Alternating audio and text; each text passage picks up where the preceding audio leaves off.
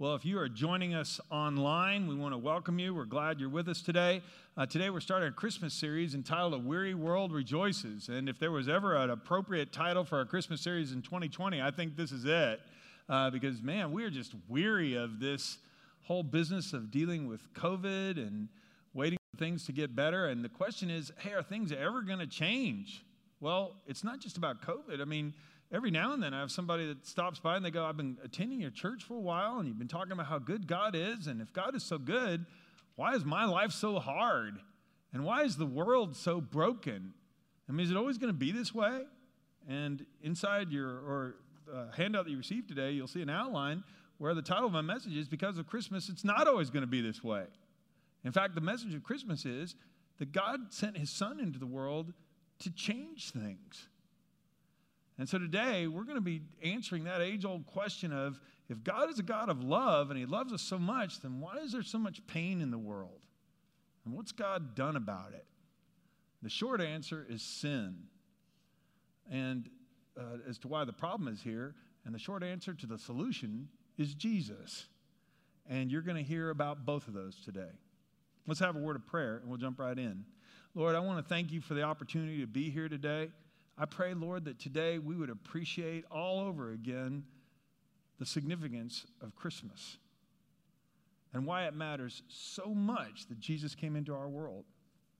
So, Lord, I pray that you will speak and move me out of the way and remind us again how much you love us and of the wonderful hope we have in Jesus Christ our Lord. Amen. Well, if uh, you're watching us online and you have an app, have the app, you'll also find our outline there. If you're with us in person, I just remind you the first point of my outline is this that we live in a fallen world. That's a shocker, okay?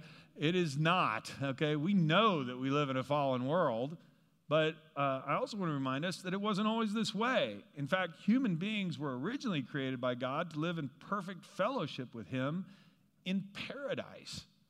That's the opening page of the Bible. God is creating the world, and everything is good.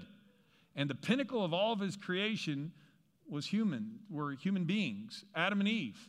And he placed them inside of paradise, inside of the Garden of Eden, for them to take care of it and manage it. In fact, this is from Genesis 1, verses 27 and 28.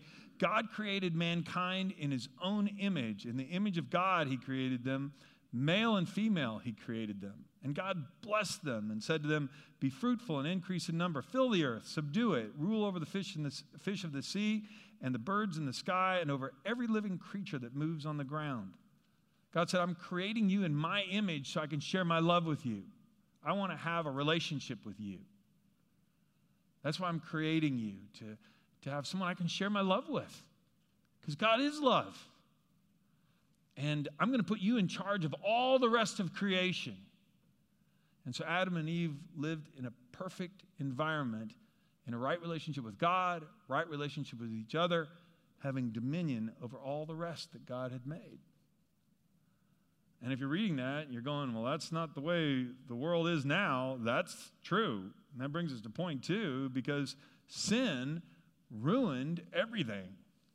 And a short definition of sin is anytime we go our own way instead of going God's way. And here's how all that came about Genesis chapter 3. Well, the serpent was the shrewdest of all the wildest of all the wild animals that the Lord God had made. And one day he asked the woman, Did God really say you must not eat the fruit from any of the trees in the garden? Well, of course we may eat fruit from the trees in the garden. The woman replied, It's only the fruit from the tree in the middle of the garden that we're not allowed to eat. God said, You must not eat it or even touch it. If you do, you will die. You won't die, the serpent replied to the woman. God knows your eyes will be opened as soon as you eat it, and you will be like God, knowing both good and evil. Well, the woman was convinced, and she saw the tree was beautiful, and its fruit looked so delicious, and she wanted the wisdom it would give her. So she took some of the fruit and ate it. And then she gave some to her husband who was with her, and he ate it too. And at that moment, their eyes were opened, and they suddenly felt shame at their nakedness. So they sewed fig leaves together to cover themselves. And when the cool of the evening breezes was blowing, the man and his wife heard the Lord God walking about in the garden, so they hid from the Lord God among the trees. And that's how things fell.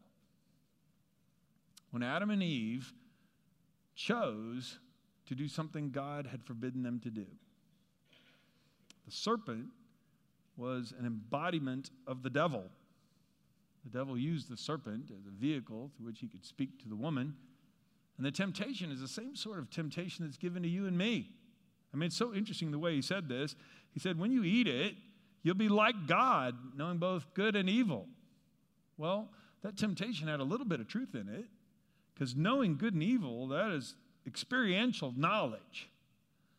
Um, I knew what it was like when I first started to drive. I'd heard about car accidents, and I remember I'd been driving for a year or so, and I pulled out too far onto a street. A guy hit the front end of my car. I'd pulled out in front of him, and man, I remember my neck was so stiff, I couldn't, for days, I couldn't even look to the right or left. I had experiential knowledge about car accidents. That's different. That's very different and very painful. Well, the serpent was right that you'll have knowledge, but the lie was that'll make you more like God. It'll make you just like Him. And that was the lie. In fact, after they ate is when all the bad things started happening and they were farther away from God. In fact, they were hiding from God. If he was going to make them like God, well, then why were they hiding from Him? That's the same way temptations come in your life and in mine. Hey, this is a good thing. And you can do this. I mean, it's not illegal if you don't get caught. I mean, it's not really stealing, it's just kind of shady. And we can make all kinds of excuses about things and we can justify ourselves. And that's every time when we start giving into temptation, it causes painful consequences. But here's a note first the freedom to choose that made sin possible is also what makes true love possible. I mean, this is terribly important for us to understand because every time I go over this with people about how the world fell, the natural question is well, why didn't God just send an angel with an axe to go chop down the tree?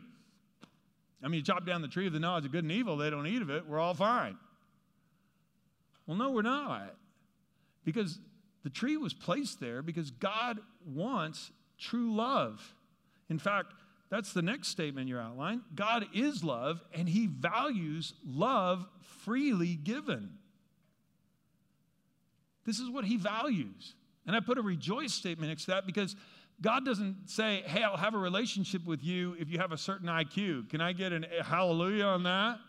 Okay? Think if you had to be rich enough or smart enough or pretty enough or have accomplished enough, fast enough, you could put anything in there well, then who's going to qualify? But you know what God wants? He just wants us to have love, to give Him our love freely, to trust Him. That's why Jesus said, Here's the greatest commandment in the whole Bible you shall love the Lord your God with your heart, soul, mind, and strength. You can sum up all the other commandments in that. What God wants is He wants our love freely given. And the only way He would know if Adam and Eve freely gave it is to give them a choice where they could freely walk away. I mean, that's what means so much to me every time I look at my wedding ring. 34 years ago, Debbie and I got married, and part of our vows were forsaking all others, I cleave only to you. Forsaking all other who? Well, all the other guys she could have married, and I hold her to that. She chose me above everybody else. Think if she'd have told me, Well, John, nobody else is going to ask me to get married. Might as well marry you. Happy anniversary, baby. I love you too. That doesn't amount to anything. In fact, the way that we know that love is true is when people say, I choose you above every other option. This is what we want from our kids. It's what we want from our spouses. We want us to love, we want them to love and trust us. And we want to love and trust them. And isn't it wonderful? That's what it means to be made in God's image. This is what God gives us. He loves us. He wants us to freely choose Him. But that's why the tree was necessary. That's why the temptation had to be offered. And sadly, Adam and Eve chose to go their own way. Now, that brings us to the next point in your outline is that choosing sin, going our own way instead of God's way, always has painful consequences. Always. And they're not limited just to you and me. They weren't Adam and Eve either. When Adam sinned, sin entered the world, and Adam's sin brought death, so death spread to everyone. for everyone sinned. I mean, it's the same as uh, in, if you're wondering why, well, it's because God gave Adam and Eve authority over the rest of creation. If the head of a company starts embezzling funds and then the funds run out and there's a big lawsuit and the company has to shut down, all the employees lose their job. That one man's sin or that one woman's sin impacts the whole company. Well, the same thing's true in a marriage or in a church or any place else. When one of us sins, all of us are impacted by it. Against its will, all of creation was subjected to God's curse. And that's why when we live in a fallen world where there are things that are wrong, and there's crime, and there's sin, and there's hurricanes, and there's death, oh, this all started in the garden. So, along with sin came a whole list of other things. And let me just read to you a little bit more from Genesis 3. This isn't in your outline. But the Lord, after he had uh, been walking in the garden, he called out to the man and the woman. He said, Where are you? And they said, Well, we're naked. We're hiding. Well, who told you you were naked? Did you eat from the tree? And it wasn't like God didn't know, but it was to let them answer. And the man blamed the woman, and the woman blamed the serpent. And then God said, That's enough. And there were curses placed upon each of them. He said to the woman, I will sharpen the pain of your pregnancy, and in pain you will give birth and you will desire to control your husband, but he will rule over you. Because of sin, there's pain in the world. And because there's sin, there is marital conflict. You guys are going, this is a Christmas message because this is going south in a hurry. Yeah, I'm getting to the good part in a little bit. Hang on. And then to the man, he said, since you listened to your wife and you ate from the tree whose fruit I commanded you not to eat, the ground is cursed because of you, and all your life you will struggle to scratch a living from it. It'll grow thorns and thistles for you, though you will eat of its grains. And by the sweat of your brow you'll have food to eat until you return to the ground from which you were made, for you were made from dust, and to dust you'll return. I mean, if you've been to a funeral, ashes to ashes, dust to dust, that's where it comes from. I mean, that's the reason we have jobs we don't like. And that's why you can print a t shirt that says, work hard all your life and then you die. Hmm. And if this is where the Bible stopped, it would not be a Merry Christmas. But it's not where the Bible stops. Because even in the garden, there was a ray of hope given to Adam and Eve. Because God not only pronounced curses on each of them, He did on the serpent as well. To the serpent, he said, Because you have done this, you are cursed more than all the wild animals, uh, all the animals, domestic and wild. You will crawl on your belly, groveling in the dust as long as you live. And I will cause hostility between you and the woman, and between your offspring and her offspring. He will strike your head, and you will strike his heel. And Adam and Eve clung to that. Because after those pronouncements were made, they were driven out of the garden. There was another tree at the center of the garden, the tree of life. And the Lord said, if they eat of the tree of life, then they'll live forever in this fallen world, in this fallen state. And that would be unbearable. So he drove them out of the garden, and he sent an angel with a flaming sword to guard the way back in so they could never come back. But every time Adam and Eve thought to what they had lost, and they experienced all the regret. They said, Well, what did God say?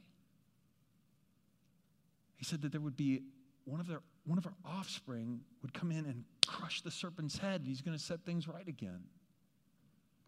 I mean, before, a minute ago in your outline, it says this it reminds us along with sin came shame and guilt and separation from God. That's why Adam and Eve were hiding. There was separation from others. That's why Adam and Eve were blaming each other. There was pain and sorrow and frustration and hardship and death because to dust they'll return and banishment from Eden and the tree of life. All those things happened, but in the midst of it, there was one ray of hope, and they reminded each other that one day one of their children would come who would set things right again.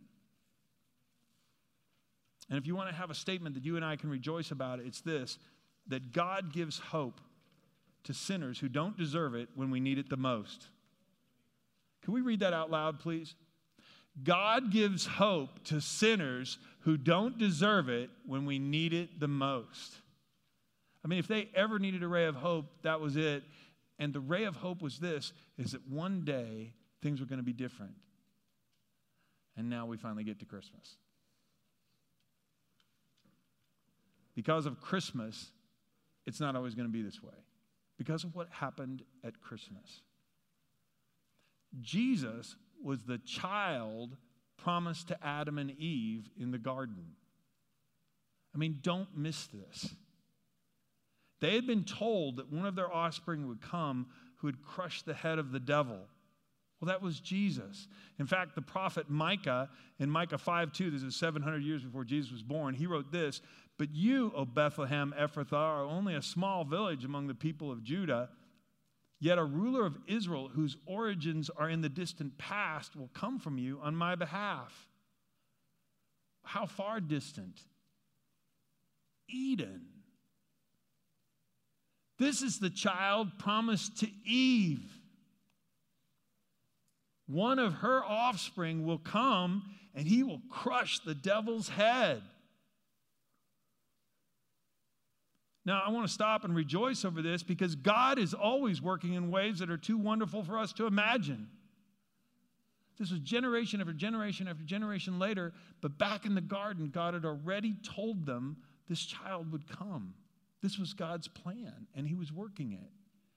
And this Christmas, I want us to rejoice because God wasn't just working in Adam and Eve's life, lives, He's working in our lives in ways that are too wonderful for us to even imagine.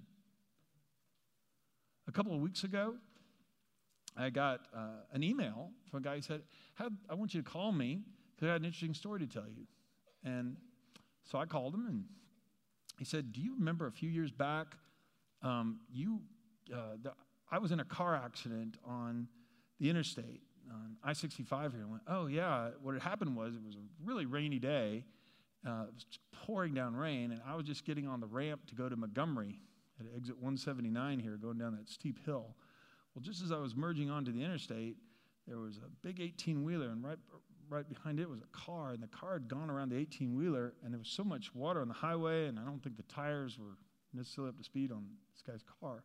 But the car started to hydroplane. It spun in front of the 18 wheeler, spun in front of me, and slammed into that abutment or the, the guardrails there on the side of the interstate.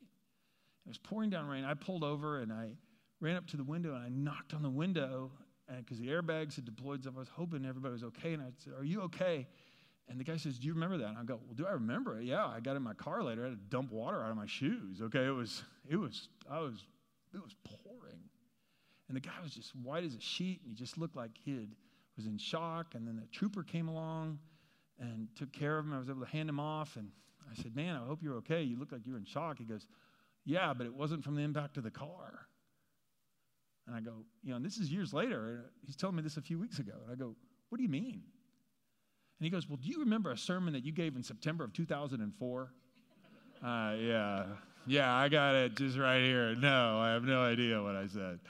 And he said, in September of 2004, at Frazer Methodist, you were speaking on the evils of pornography. And you'd said, if this has gotten a hold in your life and the devil has tempted you to this, you need to let go of it right now. And man, I'd been into that, and he said, I heard that, and I didn't do anything about it. And so I'm wondering, well, what does the car wreck do this? Well, he said, after my car hit the barricade and the airbags went off and everything, I was sitting there for just a minute saying, it was obvious the Lord had spared my life. I said, Lord, is there anything you want me to surrender to you? And then John Schmidt comes knocking at the window.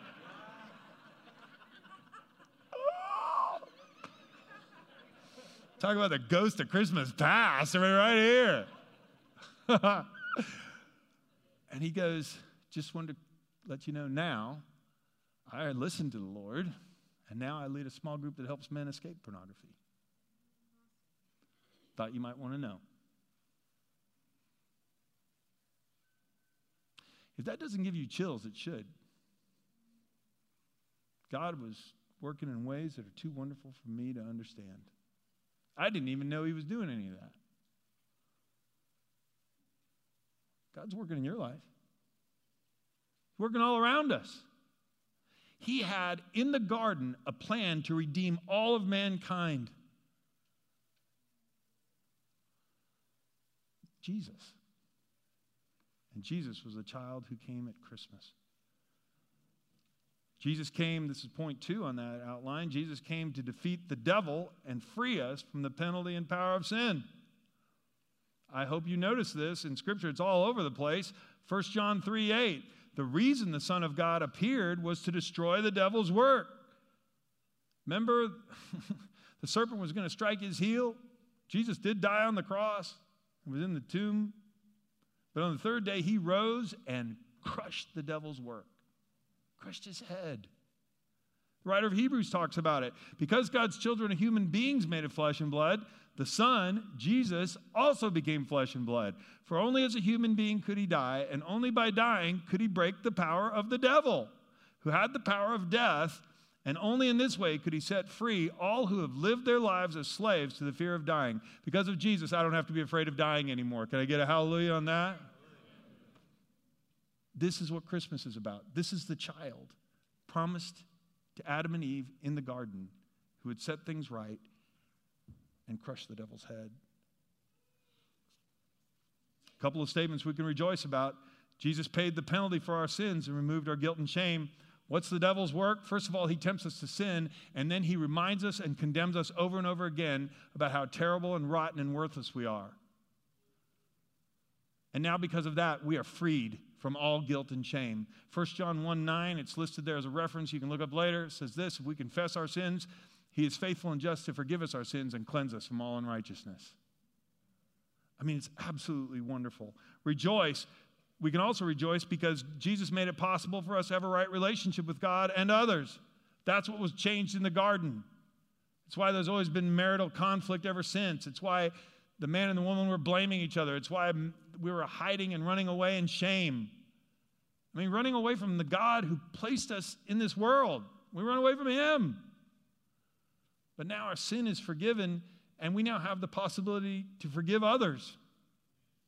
He gives us love for people we didn't love before. He gives us the ability to pass that on and let go of past offenses. It's amazing. And we can rejoice about that. We can also rejoice because Jesus made it possible for us to have abundant life today.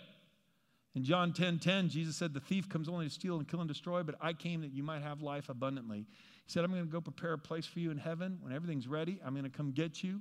But in the meantime, I'm sending the Holy Spirit to you. He'll be in you, He'll change you from the inside out, the way you think, and you're going to experience rich, abundant life today.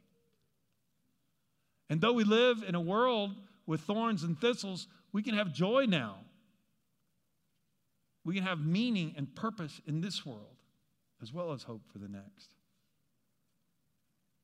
And Jesus has given us victory over the devil. He's given us victory over the devil. Oh man, I could have put a bunch more references in here, but listen, I mean, these are so amazing. 1 John 4 4 reminds us that greater is he that is in you, greater is he that is in us than he that is in the world. The Holy Spirit who's inside of you and me is stronger than the devil. If that's good news to you this morning, would you say amen? Romans 16 20, that Christians in Rome were reminded it won't be that long till the Lord crushes the devil under your feet. James 4 7, if you resist the devil, he will flee from you. And Romans 20, verse 10, reminds us that on Judgment Day, that Satan himself will be bound and thrown headfirst into the fires of hell, never to torment people again. This is why Jesus came to crush the head of the devil. His origins are from the distant past Eden. Not only will he do those things, but Jesus also came to make it possible for us to go to heaven where things are restored to the way they were in Eden. Not only do we get forgiveness for our sins, not only do we have the Holy Spirit to give us the power to overcome sin, in this world and live victorious lives, we have the promise of going to heaven where there'll be no more sin ever again. I mean, this is what's so great. On those opening pages of the Bible, we find Adam and Eve sinning, and that's when shame and pain and death and toil and hardship and separation from God, being cast out of Eden and being banned from the tree of life, all that happens on the first couple of pages of the Bible. Then in the middle of the Bible, you find Jesus is born. And then at the end of the Bible, in the last two pages, here's what you find Look, God's home is now among his people, just like it was with Adam and Eve in the garden. He'll live with them, and they will be his people, and God himself will be with them. And it'll be just like Eden. He'll wipe away every tear from their eyes. There'll be no more death, or sorrow, or crying, or pain. All these things are gone forever. That's the way we were intended to live. This world is not our home. And that's why the Bible reminds us we're just aliens and strangers here. We're just passing through for a few years. God created us to live with Him forever. Jesus said He's getting a place ready, and it won't be long till He comes and gets us. Hmm. Then the angel, that was Revelation 21. Here's Revelation 22. Then the angel showed me a river, uh, a river with the water of life, clear as crystal, flowing from the throne of God and of the Lamb. And it flowed down the center of the main street of heaven. And on each side of the river grew a tree of life, bearing 12 crops of fruit, with a fresh crop each month. And the leaves were used for medicine to heal the nations. No longer will there be a curse upon anything. In fact, could we read that last sentence together, please? No longer will there be a curse upon anything. The tree of life, the angel isn't guarding it so we can't get to it, grows on both sides of the street, on Main Street. Go eat all you want, knock yourself out. We're going to live forever here in God's presence together. No more sin, no more pain, no more dying, no more shame, no more hiding, no more blaming ever again. And Jesus made that possible. This is the child that Adam and Eve longed for. Mm, if I had time to even go through all the genealogies, Adam and Eve's first son, Cain, was named Cain because it means, look, the Lord gave me a man. And Adam and Eve thought, oh, this is the one who will get us back into the garden. But Cain grew up and he became the first murderer when he killed their second son, Abel. And so they had a third son, and his name was Seth. And they named him Seth, and Eve said, God has given me another child. And maybe through this one, we'll get back in the garden. And she was right, except for a, a lot of generations in between. And if you go to the third chapter of Luke, Luke traces the genealogy of Joseph of Joseph and Mary all the way back to Seth because he wants us to make the connection. Jesus is the child in the garden. Christmas is a rescue mission. Jesus came to crush the head of the devil, and now we have victory over him. Jesus came to set things right again, and it won't be long till we go home and we'll be in a place just like Eden. And Jesus came to give us victory over the devil himself while we live in this world. That's why we celebrate Christmas. But there's one last life application. Well, I want to remind us of this statement too. Jesus came to reverse the curse. Preachers have to say things like that, so I wanted to throw that in there. Uh, it's catchy. One last life application. We must each choose whether or not we will surrender control of our lives to Jesus and accept his marvelous gift of salvation. See, love is still freely given, it's never changed. That's why each one of us must come to Christ on our own. And we must surrender our lives to him. Let anyone who is thirsty come. Let anyone who desires a drink freely from the water, who desires, drink freely from the water of life. That's one of the last verses in the Bible, Revelation 22 17. Will we come? Will we surrender our lives to Him, every part of our lives, and will we trust Him? Will you pray with me about that? Lord, this Christmas season, we can rejoice that things aren't always going to be this way. If there was ever a year when we need to be reminded that the world's not always going to be this way, 2020 is a great year. Lord, you came to set things right again, and this world is not our home. And Lord, if we're not too comfortable here, that's a good thing. And so, God, remind us as we celebrate Christmas this year of why Jesus came. We thank that he came to crush the head of the devil and destroy his work. The devil would love to re- tempt us to sin and then remind us how sinful and wicked and foolish we are and that God will never love us. And thanks be to Jesus, that's not true. God, we confess that we are sinners and in and of ourselves we deserve nothing, but because of Jesus, we are children of yours, adopted into your family, and we claim that. We thank you, Lord, that you forgive our sins and cleanse us from all unrighteousness. We thank you, Lord, that you give us your Holy Spirit so we can live abundant lives now. And we thank you, Lord, you're preparing a place for us in heaven, and soon we'll go home to be with you. And Father, we'll live forever in a world that's free of sin and pain and death. Oh God, we pray that this Christmas season you would take up residence in our hearts and there would be that every part of our lives would be surrendered to you. Lord, we thank you that you are working in our lives in ways that we cannot comprehend. And Father, whatever you need to do to get our attention, do it. Whatever you need, Lord, to remind us of how much you love us and how trustworthy you are and that your way is always better, do it. And this Christmas, Lord, we give our lives to you. And we thank you it's not always going to be this way. In the wonderful name of Christ, we pray. Amen.